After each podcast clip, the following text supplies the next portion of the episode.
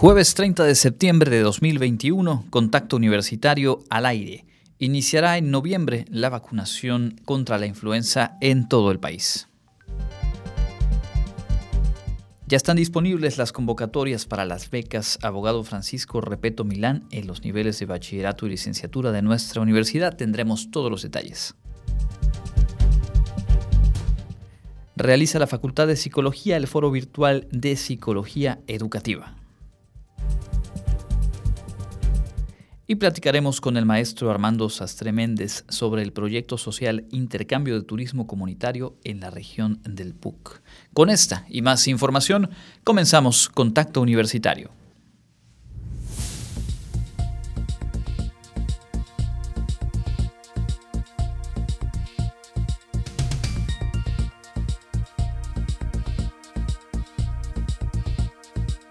Contacto Universitario.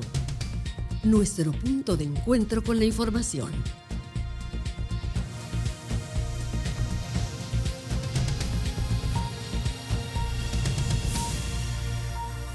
Contacto Universitario. Muy buenas tardes, amigas y amigos de Radio Universidad. Bienvenidos a esta emisión de jueves de Contacto Universitario. Mi nombre es Andrés Tinoco y me da mucho gusto saludarles ya con la información lista para compartir en los próximos minutos. Y empezamos con lo que informó la Secretaría de Salud Federal. Anunció que eh, pues se retrasa un mes el inicio de la campaña de vacunación contra influenza respecto a lo que ha ocurrido en años previos. La autoridad informó que la distribución de treinta y dos millones trescientos veintiocho mil dosis comenzará la segunda quincena de octubre, la distribución, y que esperan a partir de la segunda mitad de octubre pues poder dar inicio con la vacunación. La población objetivo son niñas y niños de entre seis meses, a partir de seis meses, y hasta los seis años de edad, personas adultas mayores, mujeres embarazadas, personal de salud y personas que viven con factores de riesgo de sufrir complicaciones en caso de contagio de influenza estacional. Hasta el momento, en México, el comportamiento de esta enfermedad se encuentra en parámetros por debajo de lo habitual gracias a las medidas sanitarias que se han implementado y se han mantenido en contra de la pandemia de COVID diecinueve. Básicamente, el lavado de manos frecuente, el uso de cubrebocas y la sana distancia son factores que han aminorado el ritmo de contagios. No obstante, entramos a la temporada donde este coronavirus que, provo- que produce la influenza pues tiene mayor eh, presencia y por lo tanto mayores eh, casos. La temporada en el hemisferio norte abarca de la semana cuarenta de este año a la semana veinte del próximo, es decir, inicia la próxima semana oficialmente esta temporada de influenza y concluirá el veintidós de mayo del próximo año dos mil veintidós. Generalmente se espera un aumento en el número de casos, teniendo el pico máximo de infecciones durante los meses de enero y febrero, así que la meta es lograr eh, pues vacunar a la población lo antes posible. El año pasado, para estas fechas, arrancaba la campaña de vacunación contra influenza. No está claro eh, los motivos por los cuales en este caso se ha eh, tenido que demorar. Lo cierto y el llamado pues es a que acudamos eh, o acudan las personas, sobre todo quienes están en estos grupos prioritarios, a recibir la vacuna en cuanto esté disponible. Por supuesto, nosotros estaremos al pendiente en el caso de Yucatán para informarle el momento en el que se cuente ya con esta posibilidad de vacunación contra la influenza. Regresaremos con otros temas nacionales y locales un poco más adelante. Vamos a adentrarnos al bloque de información universitaria. Como habíamos comentado en nuestra emisión de ayer, ya se publicó la convocatoria para estudiantes de bachillerato de nuestra universidad que quieran acceder a las becas Francisco Repetto Milán. Pongan mucha atención, Clarisa Carrillo nos tiene todos los detalles. Con el objetivo de apoyar a las y los estudiantes de escasos recursos, la Universidad Autónoma de Yucatán abrió el registro para las becas Abogado Francisco Repetto Milán de Bachillerato. La responsable del Programa Institucional de Becas de la U A D Y, Guadalupe Godoy Herrera, informó que esta convocatoria está dirigida a estudiantes de las escuelas preparatorias uno y dos, la unidad académica de bachillerato con interacción comunitaria y el bachillerato en línea. Este programa de becas es un programa que se que se establece junto con gobierno del estado. Hace muchos años, desde, desde mil novecientos noventa y nueve, el gobierno del estado aporta recursos para estudiantes de nuestra universidad que requieran seguir eh, estudiando y que tengan alguna situación de limitación económica. Este programa ha permanecido debido a que, bueno, ha habido un, una, una demanda importante cada, cada ciclo escolar. Mencionó que la beca tiene una duración de once meses que comprenden del primero de septiembre de dos mil veintiuno al treinta y uno de julio de dos mil veintidós y el monto que se otorgará es de quinientos pesos mensuales. Sobre los requisitos para solicitarla comentó.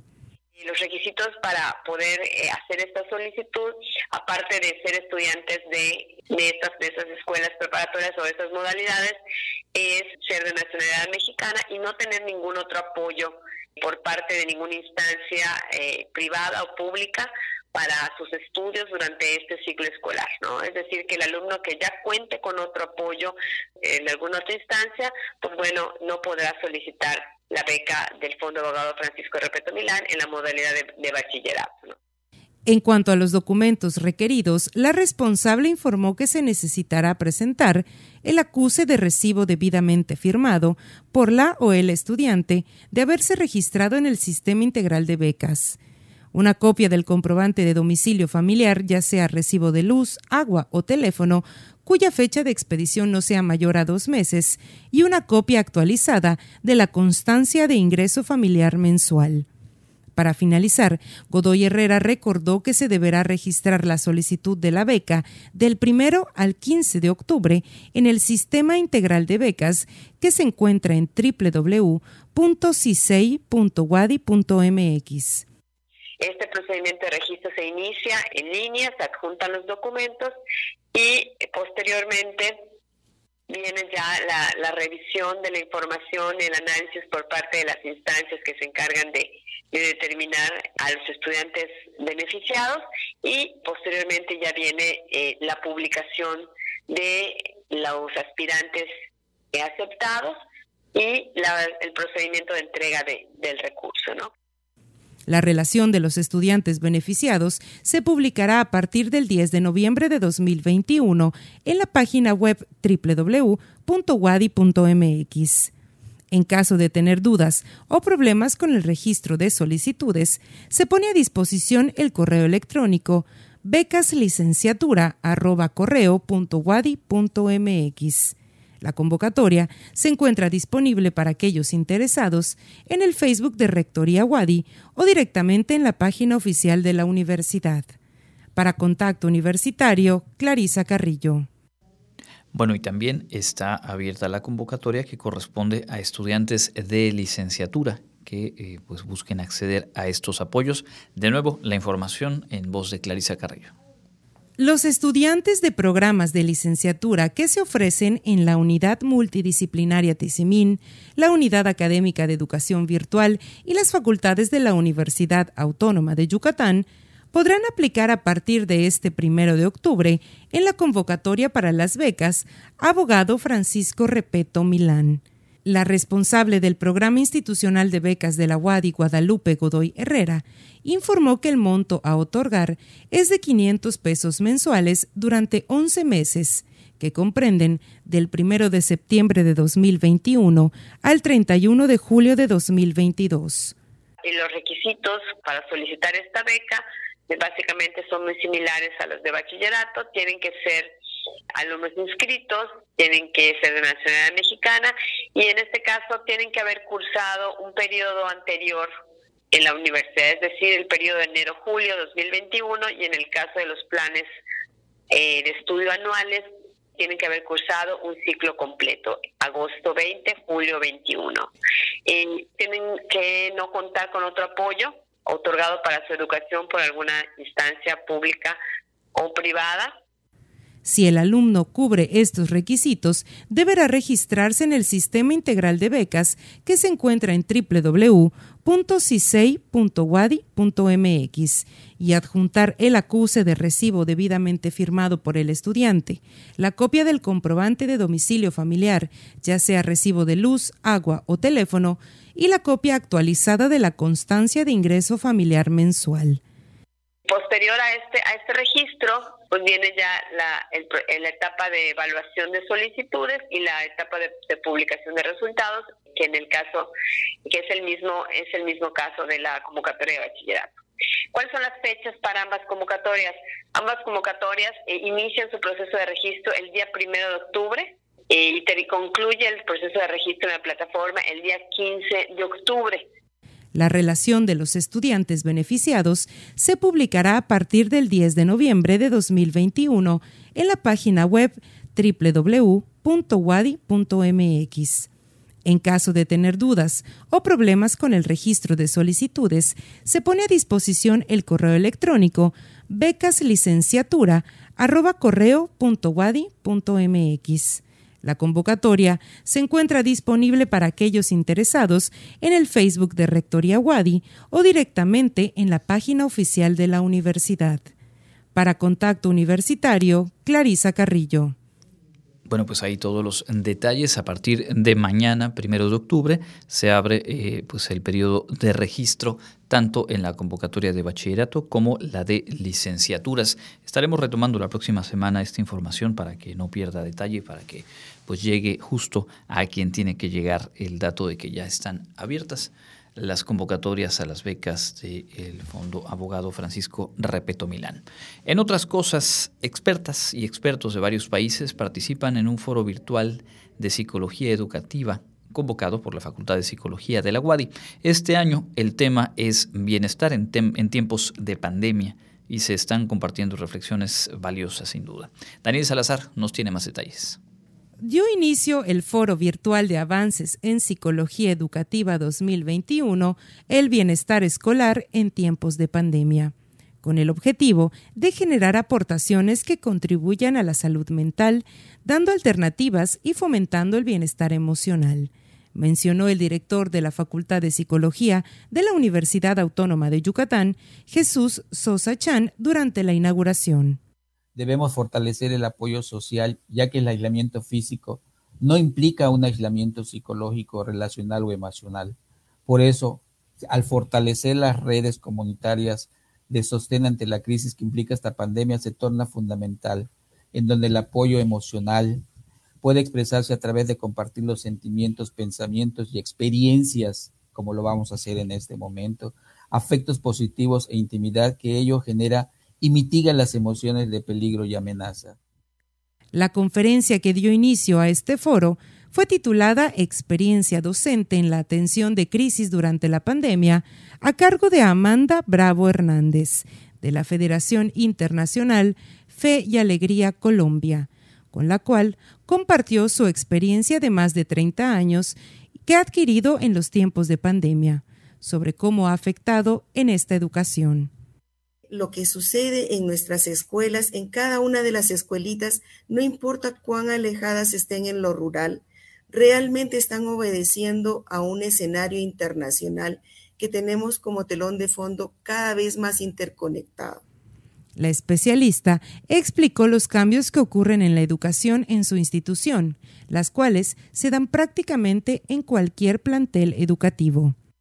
Lo primero es que ha habido una prolongada, o se han vaciado los colegios de su población educativa para que ésta se desplace a realizar la acción educativa desde sus hogares, en algún rincón de la casa que no siempre es el lugar óptimo para poder concentrarse y realizar eh, su sesión eh, de trabajo educativo con su maestra o maestro. Durante la conferencia, la especialista también destacó que los docentes cargaron un gran peso y presión psicológica. La conferencia puede consultarse en la página de la Universidad Autónoma de Yucatán, en la cual se tocaron otros temas de relevancia para la psicología de la educación. Con información de Daniel Salazar, para Contacto Universitario, Clarisa Carrillo.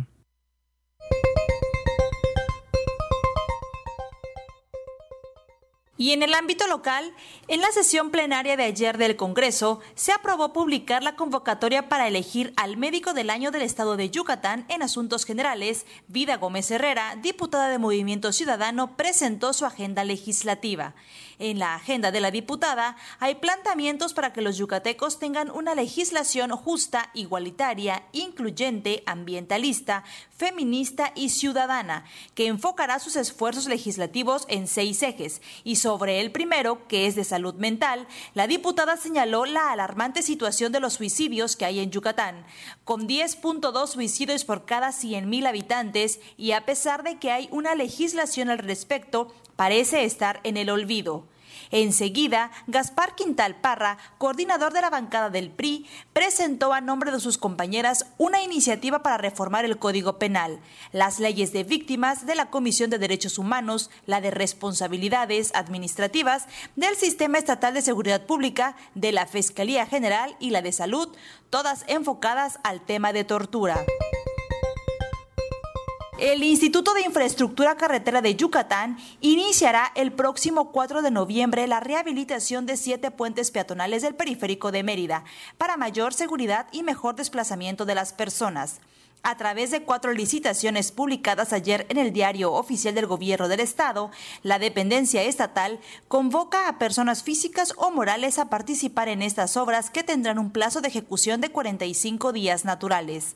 En la primera licitación se precisa la rehabilitación de dos puentes peatonales, el primero en el kilómetro uno más quinientos y el tercero en el kilómetro doce más seiscientos sesenta y siete. Se requiere contar con un capital de dos millones cuatrocientos diez mil pesos. En la segunda, se convoca a rehabilitar los puentes número dos que se ubican en el kilómetro siete más doscientos veintiséis y en el cuatro en el kilómetro catorce doscientos setenta y cinco. Se pide un capital de dos millones cuatrocientos cinco mil pesos. La tercera solo es para reparar el paso a desnivel cinco ubicado en el kilómetro dieciséis más quinientos sesenta y cuatro con un capital contable de dos millones ciento ochenta mil pesos. En tanto, la cuarta licitación comprende la rehabilitación de los puentes seis y siete que se ubican en el kilómetro diecisiete más quinientos cincuenta y siete y el diecinueve más ciento cuarenta y tres respectivamente.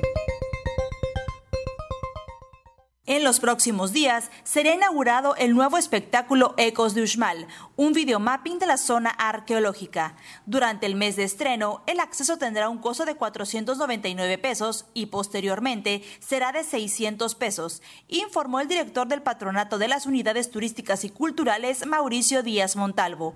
Debido a las medidas sanitarias por la pandemia del coronavirus, solo se aceptarán ciento treinta personas por grupo.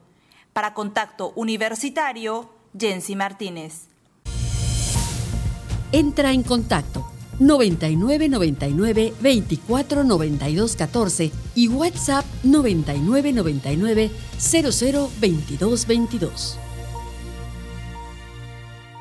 catorce horas con veintidós minutos, momento de acercarnos a la información nacional aquí en Contacto Universitario. El Tribunal Electoral del Poder Judicial de la Federación declaró la validez de la elección de Nuevo León y el triunfo de Samuel García, quien fue postulado por Movimiento Ciudadano. Sin embargo, advirtieron que en este caso las publicaciones realizadas por su esposa, Mariana Rodríguez, deben ser consideradas como una militante que violó la veda electoral.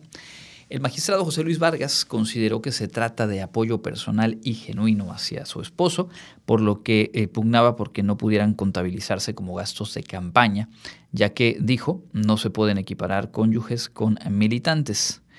Eh, sin embargo, el magistrado presidente Reyes Rodríguez Mondragón sostuvo que las más de mil trescientas publicaciones de Mariana Rodríguez desde su cuenta de Instagram deben analizarse de una manera distinta a casos anteriores en los que se determinó que por, por ser esposa de algunos de los candidatos no se podían considerar como gastos de campaña. Este planteamiento de Reyes Rodríguez Mondragón fue eh, respaldado por el resto de las y los integrantes de la Sala Superior del Tribunal Electoral, con excepción del magistrado Vargas Aguilar. No obstante, el tribunal descartó que se haya rebasado el tope de gastos de campaña, por lo que por unanimidad se declaró la validez de la elección en Nuevo León y se ratificó el triunfo de Samuel García. Hasta ahí las resoluciones, eh, pues como suele ocurrir, eh, en un, argumentan en un sentido y de pronto el fallo va en el sentido opuesto.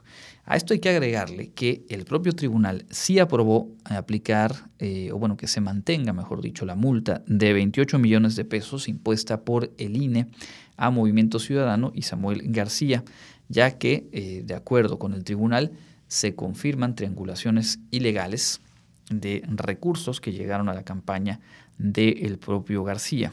De acuerdo con las investigaciones que había realizado la Unidad Técnica de Fiscalización del I N E, las triangulaciones de recursos son por catorce punto dos millones de pesos a la campaña del hoy gobernador electo. La resolución establece que las aportaciones se realizaron mediante depósitos y provenían de entes prohibidos por la legislación.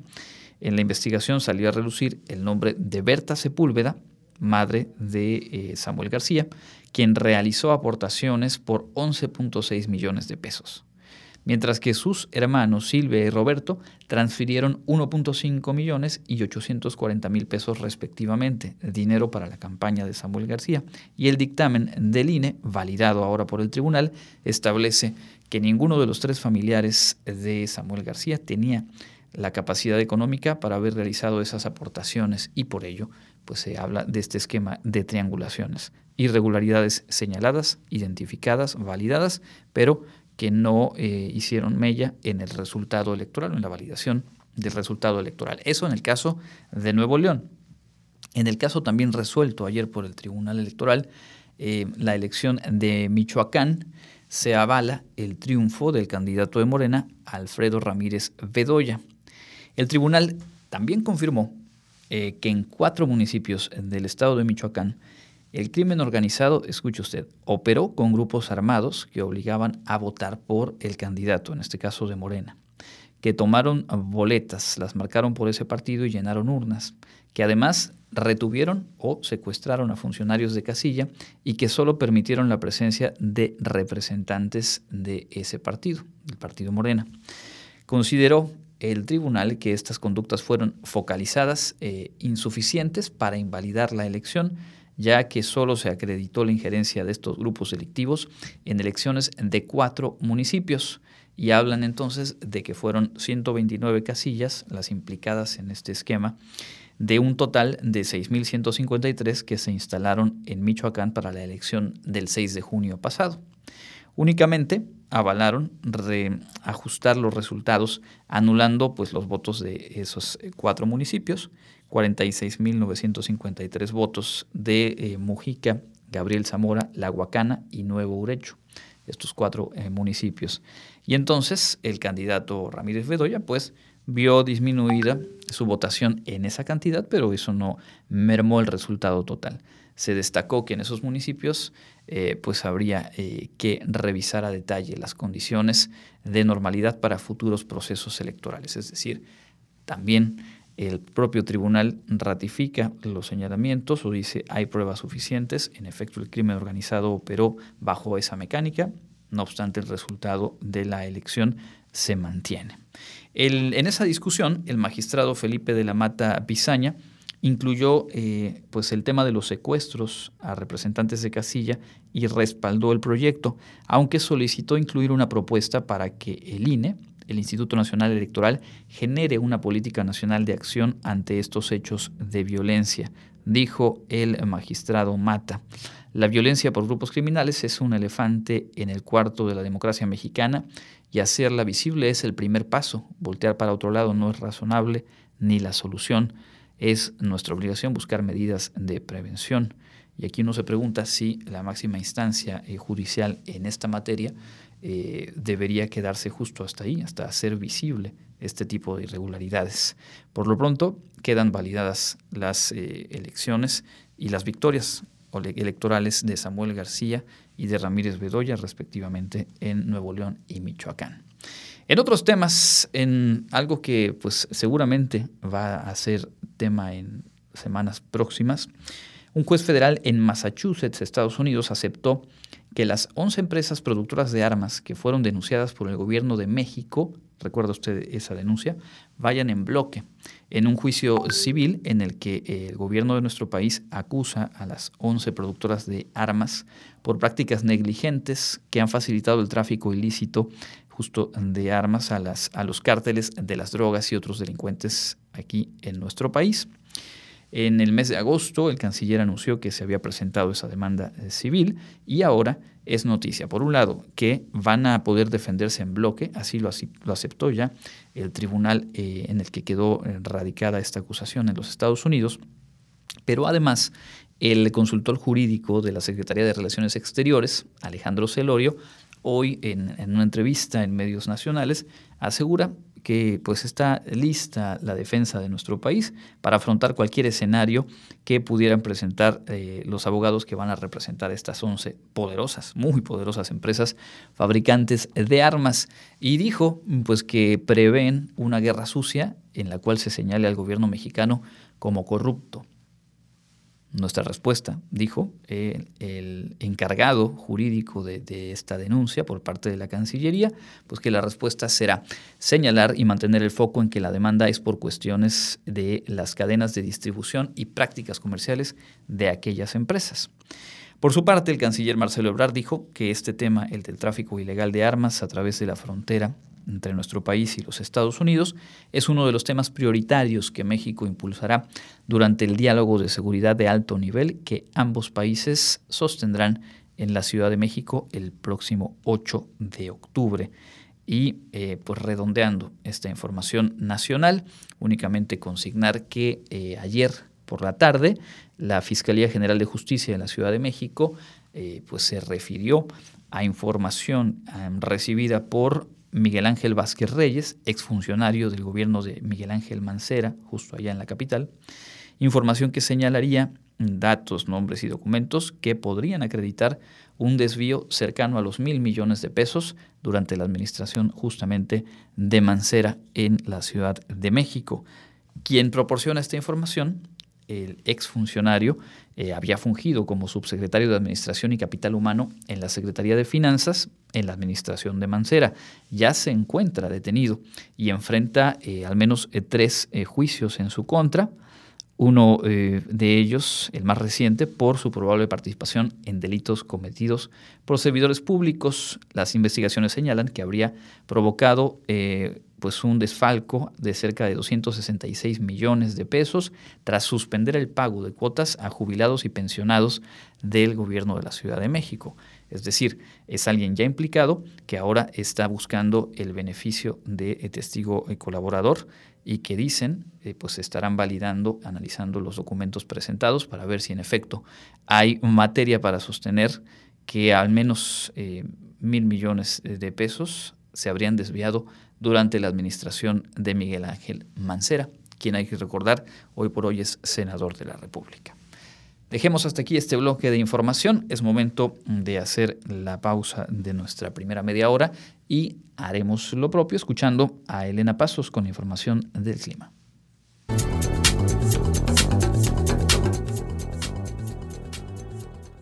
Información del Comité Institucional para la Atención de los Fenómenos Meteorológicos Extremos de la U A D I.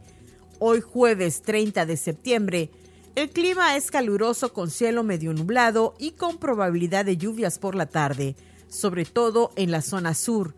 Hay vientos del este y sureste. La máxima temperatura se espera que sea de treinta y seis grados Celsius y la temperatura mínima estará entre los veintidós y veintiocho grados en el amanecer de mañana viernes. En la ciudad de Mérida, centro y oeste, la temperatura máxima estará en treinta y seis grados y la mínima de veintitrés. En la costa se esperan temperaturas máximas de treinta y tres grados y mínimas de veinticuatro, con cielo medio nublado. En el sur y sureste del estado, la temperatura más alta será de treinta y seis grados y las mínimas de veintidós. El cielo estará medio nublado y con posibles lluvias. En el este y noreste de Yucatán tendrán como máximo treinta y seis grados y una temperatura mínima de veintidós. Por el momento, continúa el huracán Sam en categoría cuatro en la escala Saffir-Simpson en el Océano Atlántico, al noreste del arco Antillas Menores. También tenemos la tormenta Víctor al sur y suroeste de las islas de Cabo Verde. Por su trayectoria, ambos fenómenos no representan peligro para la península de Yucatán. Para Contacto Universitario, Elena Pasos.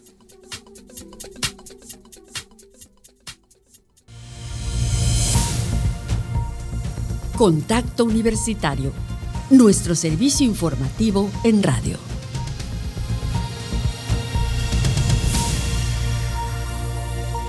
catorce horas con treinta y seis minutos. Continuamos con más información aquí en Contacto Universitario. Gracias por acompañarnos. Si recién se incorpora, le contamos que en los primeros eh, treinta minutos de este informativo revisamos lo que ha, ha informado la Secretaría de Salud Federal en torno a la vacunación contra influenza estacional. Eh, se prevé que en un par de semanas, en la segunda quincena de octubre, inicie eh, pues el envío de un total de treinta y dos millones trescientos veintiocho mil dosis de esta vacuna, la que año con año eh, pues se ha promovido, y el criterio, digamos la población objetivo, al igual que en años previos, son niñas y niños de entre seis meses y seis años de edad, personas adultos mayores, mujeres embarazadas, personal de salud y personas que viven con factores de riesgo eh, de complicaciones en caso de contagio. Pendientes con esta información. También decíamos en el ámbito eh, nacional, pues que el Tribunal Electoral del Poder Judicial de la Federación validó los resultados en Nuevo León y en Michoacán, a pesar de que señala irregularidades en ambos casos. En el caso de Nuevo León, el candidato Samuel García, o gobernador electo ya, eh, y muy, muy próximo a tomar eh, eh, funciones en su cargo, pues eh, dicen hay un esquema de triangulación económica y hubo aportaciones realizadas por familiares del propio eh, Samuel García que no corresponden con sus capacidades económicas. No obstante, eh, no lo consideran factor para eh, invalidar la elección. Y en el caso de Michoacán, pues validan, acreditan lo que el, el I N E había también señalado en torno a la participación activa de grupos delictivos en cuatro municipios, en este caso, eh, quienes habrían incidido y actuado directamente en el día de la jornada electoral. No obstante, eh, los resultados se sostienen. Y por cierto, redondeando esta información nacional, también añadir que la Junta Ejecutiva del Instituto Nacional Electoral, del I N E, aprobó por unanimidad eh, pues llevar al Consejo General, es decir, dar los últimos pasos para que se acredite el dictamen mediante el cual pues perderían el registro los partidos políticos Encuentro Solidario, Fuerza por México y Redes Sociales Progresistas, debido a que no obtuvieron el tres por ciento de la votación federal en los comicios de este año. Y pues uno se pregunta, ¿pierden el registro y todos los recursos que se trasladaron? Pues ¿quién fiscaliza? ¿Por qué no hay algún mecanismo que permita exigir la devolución al menos de una porción de todo lo que, cumpliendo los requisitos para formarse como partidos políticos, pues tuvieron acceso estas tres organizaciones? El P E S ya en su segunda ronda, ustedes recordarán, había perdido el registro en la elección de dos mil dieciocho, lo obtuvo nuevamente bajo otro nombre, pero con las mismas siglas, y ahora vuelve a perder el registro. Temas pendientes, sin duda, en la legislación electoral en nuestro país. Vamos a avanzar a nuestra sección de entrevista. Eh, hemos platicado a lo largo de la semana del trabajo de la licenciatura en turismo de nuestra universidad y hoy eh, toca el turno de conocer un proyecto social impulsado justamente desde esa eh, licenciatura con un acento muy especial en el desarrollo en la zona Puuc. Escuchamos esta entrevista que realizó mi compañera Clarisa Carrillo.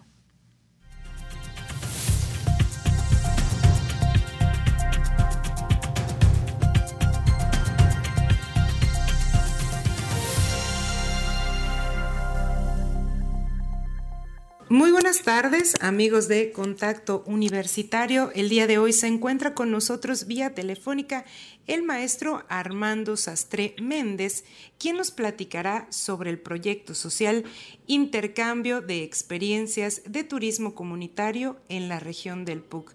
Muy buenas tardes, maestro, y muchísimas gracias. Gracias a ustedes por la invitación. Nos da mucho gusto estar aquí presentes.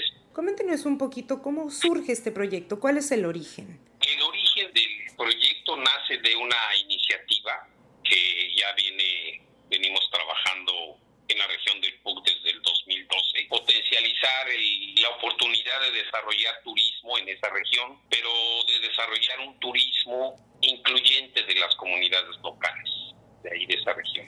Un turismo que, que en realidad detone el bienestar social o contribuya a detonar, detonar el bienestar social en las comunidades participantes, ¿no? Y más puntualmente entre, en las personas participantes en el proyecto. ¿Quiénes participan en la realización de este proyecto y quiénes, por supuesto, son beneficiados, ¿no? Estamos en la segunda etapa o en el segundo año. Brevemente, en el primer año arrancamos en, en el municipio de Tixmehuac.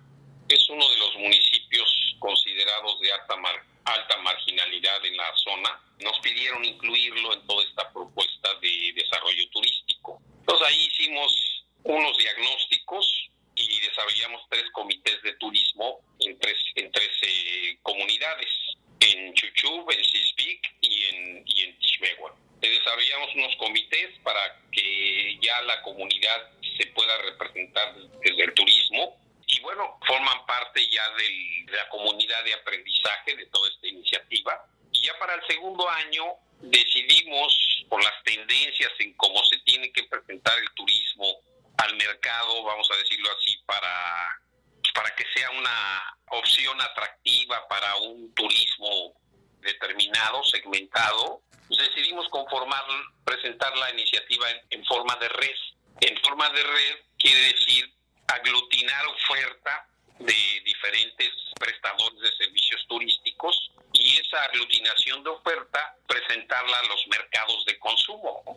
Y que eso pueda representar una opción mucho más atractiva para los consumidores finales. Esto es, va a ser más difícil que un, un turismo se acerque a la región exclusivamente a ver una comunidad, a que se acerque a la región a realizar un circuito donde va a observar ciertas comunidades y ciertos atractivos naturales y culturales, y eso pueda representar pues una mayor estadía en la región y, una, y un mayor flujo turístico. Entonces la estrategia pues fue conformar esta red, que es la que estamos construyendo en este segundo año. ¿Y esta red quiénes la conforman? Es decir, eh, ¿participan estudiantes, participan algunas facultades? ¿Es un trabajo multidisciplinario? Cuéntame un poquito sobre ello. En la red tenemos profesores, somos tres profesores, yo soy el profesor responsable, tenemos cinco estudiantes de la licenciatura en turismo, becados, que nos ayudan en, en toda la logística y el desarrollo del proyecto, y tenemos inicialmente diez grupos turísticos, que potencialmente será el primer grupo de cooperativas que conformen la red, y es con los que estamos trabajando este año. Maestro, ¿y qué estrategias se están aplicando, se piensan aplicar? Primero que nada, con un levantamiento de, de información previo, hicimos un, un diagnóstico con los en diferentes eh, municipios y con diferentes grupos que nos habían comentado, que nosotros sabíamos que tenían oferta turística, ¿no? O sea, que prestaban servicios turísticos. En ese diagnóstico y con las eh, fortalezas, con, con la capacidad de alcance que visualizamos para este segundo año, determinamos trabajar en cuatro municipios, que son Tecash, Maní, Oshkushkab y Tixmehuac. En esos cuatro municipios determinamos trabajar con diez grupos, digamos en un primer acercamiento de, de grupos que, de turismo que tienen oferta turística comunitaria que estaban interesados, ¿no? Entonces estamos formando esa comunidad de aprendizaje, esa comunidad de turistera, vamos a decirlo así, que a la postre se convierta en una, en una oferta articulada para introducirse a los mercados de consumo turísticos, ¿no? ¿Y qué tipo de servicios turísticos brindan estas, estos municipios o estas comunidades, maestro? En realidad el turismo arranca con la localización y definición de atractivos naturales y culturales. Si estos existen, arrancamos el primer, el primer paso de, en potencia de desarrollar turismo. Después tiene que existir una planta turística, o sea, tienen que, que haber establecimientos que presten servicios al turista, ¿no? Como son hoteles, como son restaurantes, como son agencias, como es el transporte turístico, como son los grupos de guía. Toda esa infraestructura turística se desarrolla en la región para darle servicio propiamente al turismo. Entonces, una vez que se tiene, que en la zona Puuc se tiene, hicimos el diagnóstico, o sea, hay atractivos naturales y culturales. Así es. Hay planta turística.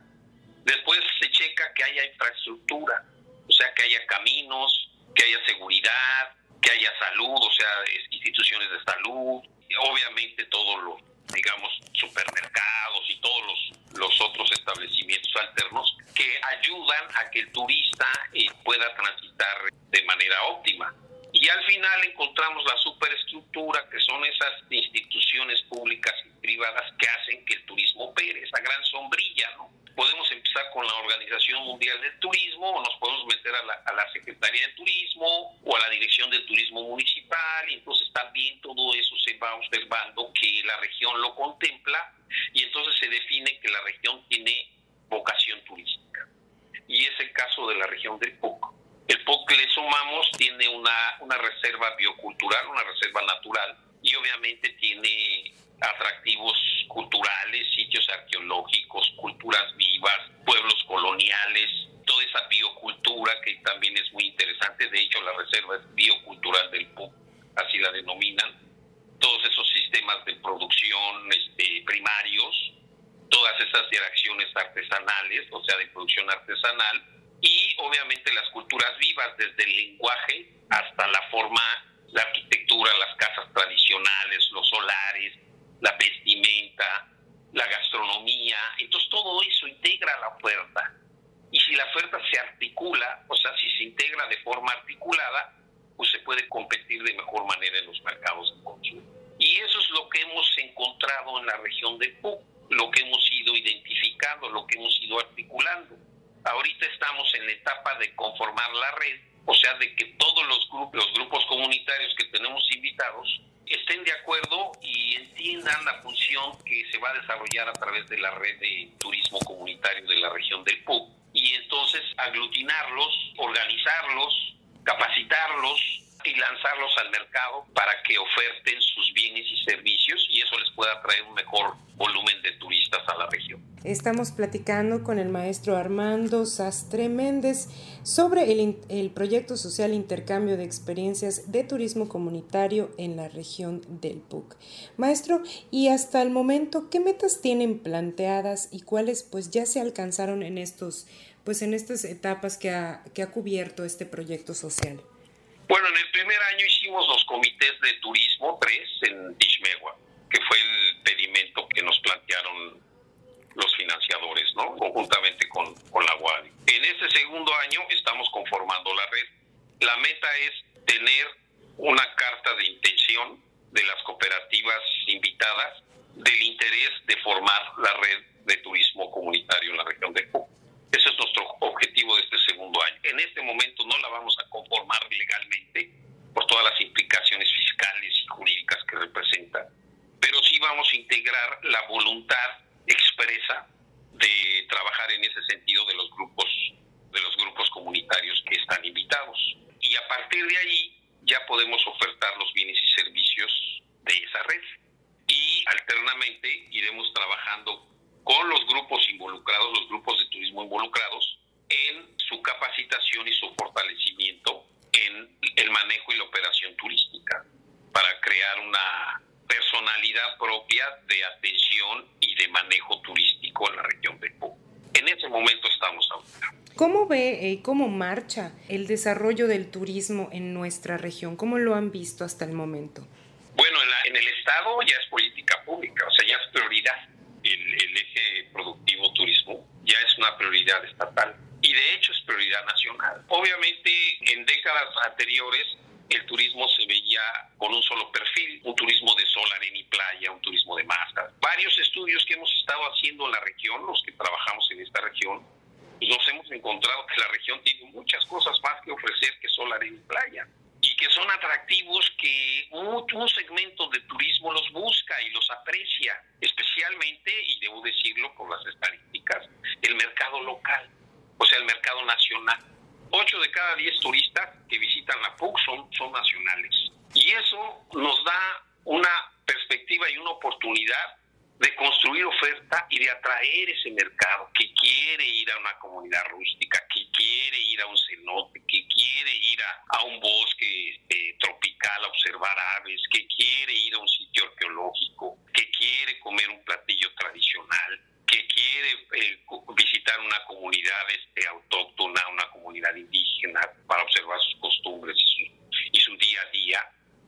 Entonces todo eso lo, lo estamos aglutinando y lo estamos reflexionando con los grupos locales para que ellos también apropien esos valores desde esa óptica turística, ¿no? O sea, que empiecen a entender que el turismo, el turista puede ser cualquier persona, simplemente lo que tiene que estar haciendo en el lugar que visita es tener ganas de hacer recreación y de invertir su tiempo libre en cosas de interés común, y ese interés común puede ser ofertado por esos grupos con los que estamos trabajando nosotros.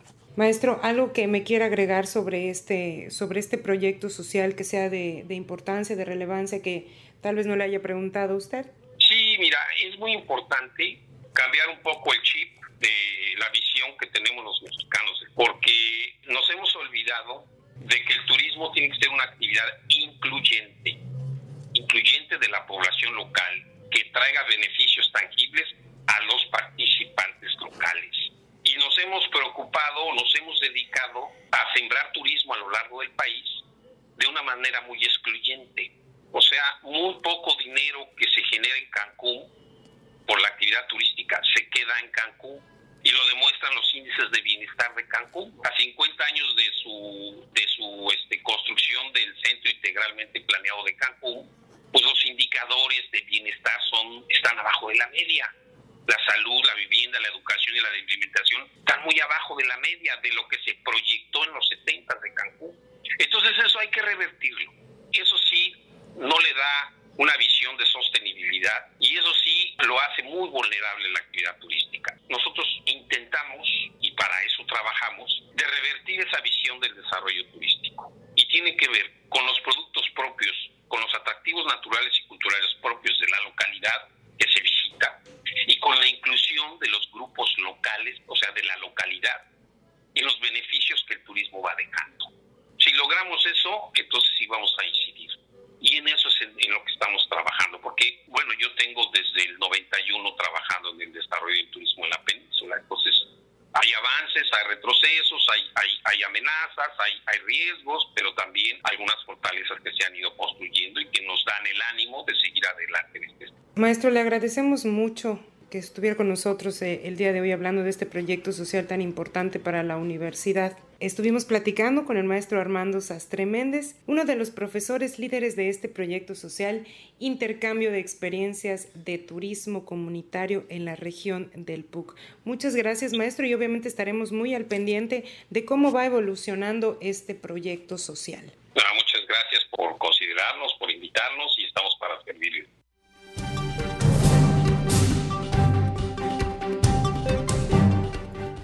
En información internacional, la erupción del volcán Cumbre Vieja en la isla de La Palma, Islas Canarias, continúa activa, aunque sus habitantes mantienen la esperanza de que la lava no rebase la ruta que ha seguido para su llegada al mar, donde ya formó una enorme delta, tierra granada, que está aumentando la superficie de la isla. De momento, el viento mantiene alejada de la costa la columna de vapor de agua y de gases tóxicos generada por el contacto entre el magma y el océano. El volcán sigue expulsando lava que continúa cayendo al océano Atlántico por la costa oeste de La Palma, tras recorrer seis kilómetros de distancia, que ha arrasado con todo a su paso. El presidente de España, Pedro Sánchez, autorizó casi once millones de euros para la compra y alquiler de casas para los afectados, unas ayudas que en total llegarán a los veintiocho millones de euros, que podrían aumentar independientemente de que el gobierno de Canarias pedirá a la Unión Europea más de doscientos millones de euros.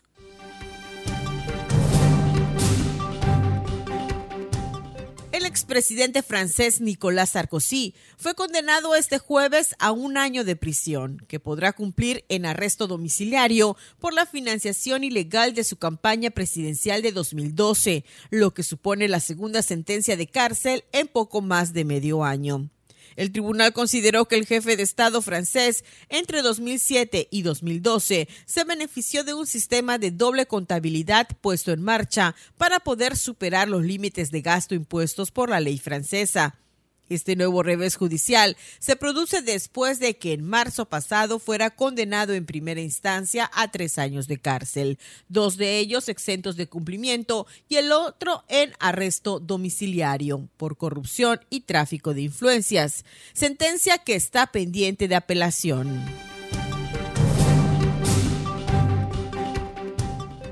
La cifra semanal de solicitudes del subsidio por desempleo en Estados Unidos subió la semana pasada a trescientos sesenta y dos mil, comparado con trescientos cincuenta y un mil en la semana anterior, informó la Oficina de Estadísticas Laborales. La mayoría de los analistas esperaba unas trescientos treinta y cinco mil solicitudes y el incremento de la semana pasada fue el tercero consecutivo. Los pedidos del subsidio por desempleo subieron a las cifras y precedentes de seis punto ocho millones en la última semana de marzo de dos mil veinte, cuando la pandemia de la COVID diecinueve hizo impacto en el mercado laboral estadounidense. Desde entonces disminuyó con altibajos y tuvo su nivel mínimo en la primera semana de septiembre, cuando se recibieron trescientos doce mil pedidos, una cifra aún por encima del promedio de doscientos cinco mil nuevos trámites semanales antes del comienzo de la pandemia. Para Contacto Universitario, Elena Pasos.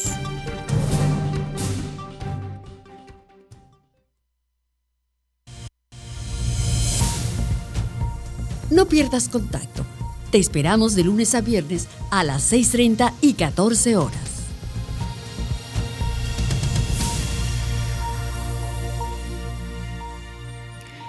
Son las catorce horas con cincuenta y siete minutos y mire, mañana eh, la agenda del informativo quedó completa, vamos a tener un programa muy interesante, ya va a ver, y entonces no vamos a tener espacio para esto que no queríamos dejar pasar, y es que justo el primero de octubre, mañana se conmemorará el Día Internacional de la Música, una fecha que estableció la UNESCO desde mil novecientos setenta y cinco en un intento de unir a los pueblos a través de este arte como símbolo de igualdad, ya que todos podemos identificarnos con ella, con la música. Fue una propuesta eh, hecha por el violinista estadounidense Yehudi Menuhin, quien ha señalado, o señaló en su momento, que la música y las artes invitan a la participación y constituyen un antídoto contra los obstáculos a la armonía entre los hombres. En ese tenor, hoy vamos a escuchar un fragmento, un fragmento muy breve de una entrevista que tuvimos aquí en esta cabina en el mes de noviembre de dos mil diecinueve con un excelente pianista, jazzista y compositor mexicano, Alex Mercado. Él no solamente ha eh, generado música y producciones discográficas, sino también un par de libros en donde aborda toda una filosofía, una concepción en torno a este arte y a la manera en la que se le puede entender y cómo enseñar a, a jóvenes, a niños, niñas, la música desde una visión mucho más integral. Vamos a escuchar parte de lo que platicó es Alex Mercado aquí en las frecuencias de Radio Universidad. Para mí también un, una pieza musical representa a toda la música. Un uh-huh. poema representa a toda la literatura. Tengo esa visión universal de las cosas. Eh, todo está concentrado en una sola cosa, ¿no? Y es parte de mi método de enseñanza eh, musical. Eh, a mis alumnos les digo, escuchen un, un, un loop, una frase de jazz con swing, cuatro compases. Bueno, ese es un átomo de, de, de música, es un átomo de jazz. Uh-huh. Cualquier cosa que encuentren en otra pieza de jazz va a contener los mismos elementos. A veces la mente humana separa, separa demasiado, ¿no? Pensamos que esto es un poema, esto es una canción, que esta es una canción y que esta es otra canción, pero a final de cuentas, si vemos con microscopio, o si escuchamos con microscopio, nos damos cuenta que los elementos son los mismos. Entonces, lo más importante es entender la esencia del estilo, la esencia del arte, la esencia de la vida. Es como una capsulita que tenemos que que digerir, que asimilar, y una vez que la asimilamos podemos comprender entonces todo lo demás. Bueno, yo comparto siempre los descubrimientos que hago desde, desde hace, eh, puedo decir, ocho años que comencé en esta, en esta búsqueda eh, de profundizar mi experiencia musical. eh, ya sea en clases particulares o en clases magistrales. Siempre comparto esta metodología. Yo abogo porque la música se descubra en la música misma, a través de la escucha de la música misma. Yo estudié en Berklee College of Music, una escuela en Boston, que mm. es, se supone que es de las mejores escuelas, pero nunca, nunca había énfasis en, en la escucha de la música, ¿no? No. Entonces todo era una impartición de, de conocimientos, ¿no? Que siempre sentimos ajenos. Mm-hmm. Es muy difícil personalizar un conocimiento. Tiene que ser una experiencia cercana. ¿Y con quién más va a ser que con Beethoven, con Mozart? ¿A través de qué? De su música. Pero con cualquier estilo puede suceder. Y de hecho ya sucede, ¿no? En, el, en la música folclórica sucede. El jazz, siendo música folclórica en sus orígenes, sucedía. O sea, los, los primeros eh, jazzistas no iban a escuelas. La primera escuela de jazz empezó en los sesentas, ¿no? No existían escuelas de jazz. Era ir a los clubes, escuchar, a tocar a los músicos, no nada más una vez, todos los días y varias horas, porque uh-huh. pues se extienden los, los intercambios, los jam sessions.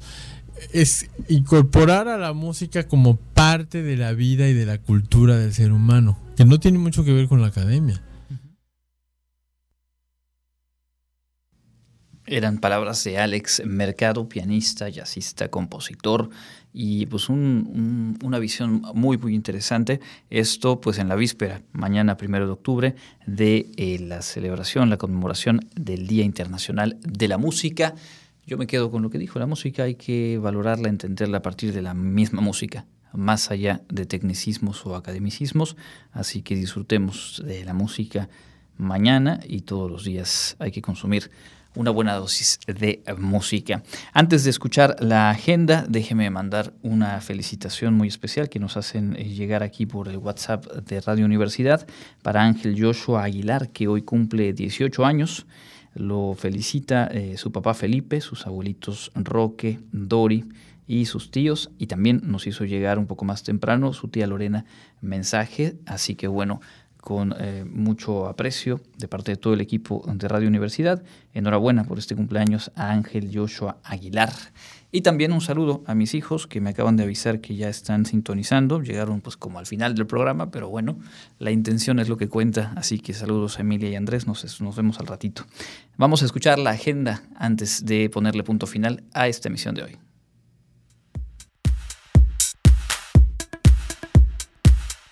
¿Qué tal, amigos? Estamos listos para presentarles la agenda universitaria. Comenzamos. Te invitamos a participar en el curso en línea Finanzas y Costos, en el que diseñarás un plan de costos considerando un análisis del impacto financiero para la operación de una empresa determinada. Se llevará a cabo del dos al treinta de octubre de dos mil veintiuno y tendrá una duración de cuarenta y cinco horas. Contáctanos vía correo electrónico educación continua punto fic arroba correo punto wadi punto mx. Solución práctica de problemas es el título del curso que impartirá la Facultad de Ingeniería Química el próximo quince de octubre. Si quieres tener más información, puedes escribir al correo educación continua punto fic arroba correo punto wadi punto mx. Te invitamos a participar en la Semana Nacional de Educación Financiera, donde habrá conferencias sobre ahorro, inversión, emprendimiento, retiro y mucho más.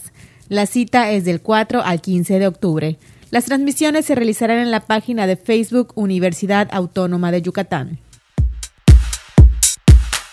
Si eres profesor y formas parte de la Universidad Autónoma de Yucatán, Educación Continua te invita a dar tu sugerencia sobre temáticas para poder ofertar al público en general. Lo puedes hacer mediante el correo unidad educación cont arroba correo punto wadi punto mx. La Oficina del Abogado General de la U A D I les invita a la presentación del libro Defensa de los Derechos Humanos, Esquema Práctico, de la autoría del doctor Enrique Guadarrama López, que se presentará el jueves catorce de octubre a las dieciocho horas vía Facebook Live en la página Oficina del Abogado General. Esto ha sido lo más relevante de la agenda universitaria. Mi nombre es Fabiola Herrera Contreras, Comunicación Digital, Audiovisual e Identidad.